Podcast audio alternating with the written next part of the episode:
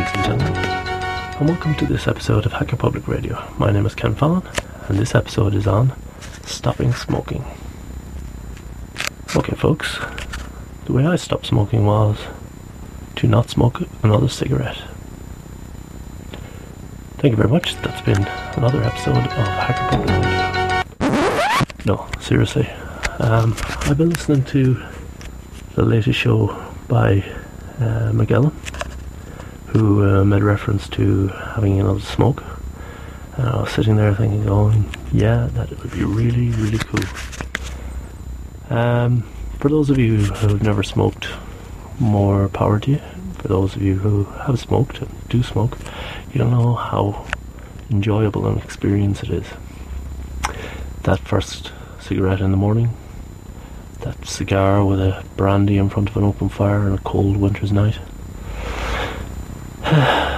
The social aspects of uh, standing outside now in a communal smoking shelter, meeting people you wouldn't normally meet, having a bit of crack, not the drug, the feeling, um, exchanging news of the day, that sort of thing. These are all things that you will miss when you've given up smoking. Um, and I want to explain to you how uh, I I personally give up smoking and why I give up smoking. Now we're all logical people. We all know that cigarettes uh, cost you money, and we also know the damage that cigarettes do to your body. Um, here in Europe, it's it's written on the box: cigarettes kill.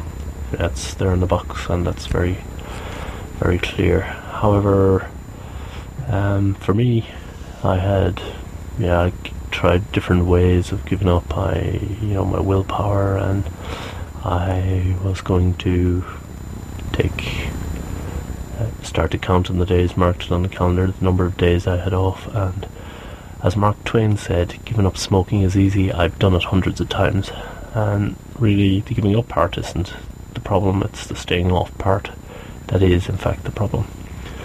Physically, after three days, your body is over the nicotine addiction. After eight years, your body has returned to a state where that you were in prior to smoking. So if you give up your cigarettes today, then it will be 2018 or 19, whenever, depending on whatever you hear this, that your body will have recovered from the cigarette smoking that you've done. What actually prompted me to give up smoking was um, was uh, my friend who uh, was about 11 years ago now, who was a heavy smoker, got breast cancer and uh, had to have one of her breasts removed, and it was rather unpleasant. And I realised that if I continued smoking, that I would essentially uh, be in that situation uh, where I would have to perhaps have a lung removed or yeah chemotherapy and all these rather brutal treatments that uh, are essentially um, yeah not very not very pleasant and you can be a bit cavalier about uh, cancer sticks and whatever but it's really not a pleasant way to go not a pleasant experience to go through. Now, thankfully, she's uh, she's recovered from that. Um, but that was my impetus to give them up, and I didn't mark it on on the calendar. I found out later that it happened to be Bastille Day. Uh, that that's it happened on. I'm not really sure of the day, but I know it was before I, I met my wife. But that's not important because you have given up smoking. It doesn't matter. You are now a non-smoker. You smoked in the past. You don't smoke now. It's as simple as that. You build a wall up on that part of your life. It's over. Uh, never, never to return. Um, and every time the opportunity comes up to, you know, where you would want to go smoke, you just say, I don't smoke anymore and, and move on with your life and distract yourself with something else. Um, for the first three days, it, it is a bit tough. So what I did was I printed off a thing. I've just given up smoking, and I stuck it on the outside of my cube, and I left that there for about six months because uh, it just stopped loads of people coming into my cube that didn't need to.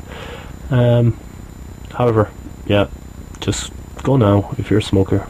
pick up that pack, just just throw it into the fire, get rid of it, uh, crumple them up, throw them away, don't buy any more. Don't make a big thing about it. You just from now on you do not smoke. It's as simple as that. I don't smoke. Sorry, I don't smoke. Um, you're not going out for that coffee with people. You're not smoking in the smoke. You not necessarily avoiding things. Uh, if your partner smokes and there's ashtrays around, yeah, well, that's their decision, but you don't smoke anymore. Simple, clear. Um,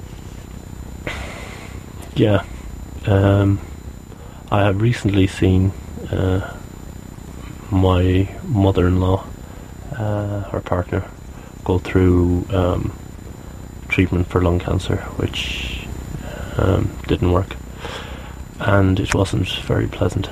Um, so you know, if you're thinking that oh, it only affects me, well, it doesn't. It affects your family, your loved ones, um, their loved ones, um, and it can go on. It can drag on.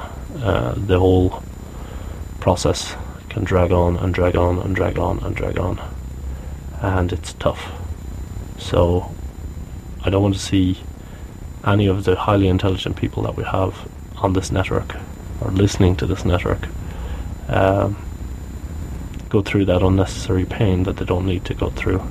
So, here's the thing that we can do to improve our lives, improve our brain, help out the community by essentially keeping the members of the community in the community for longer, and that is stop smoking, stop smoking today.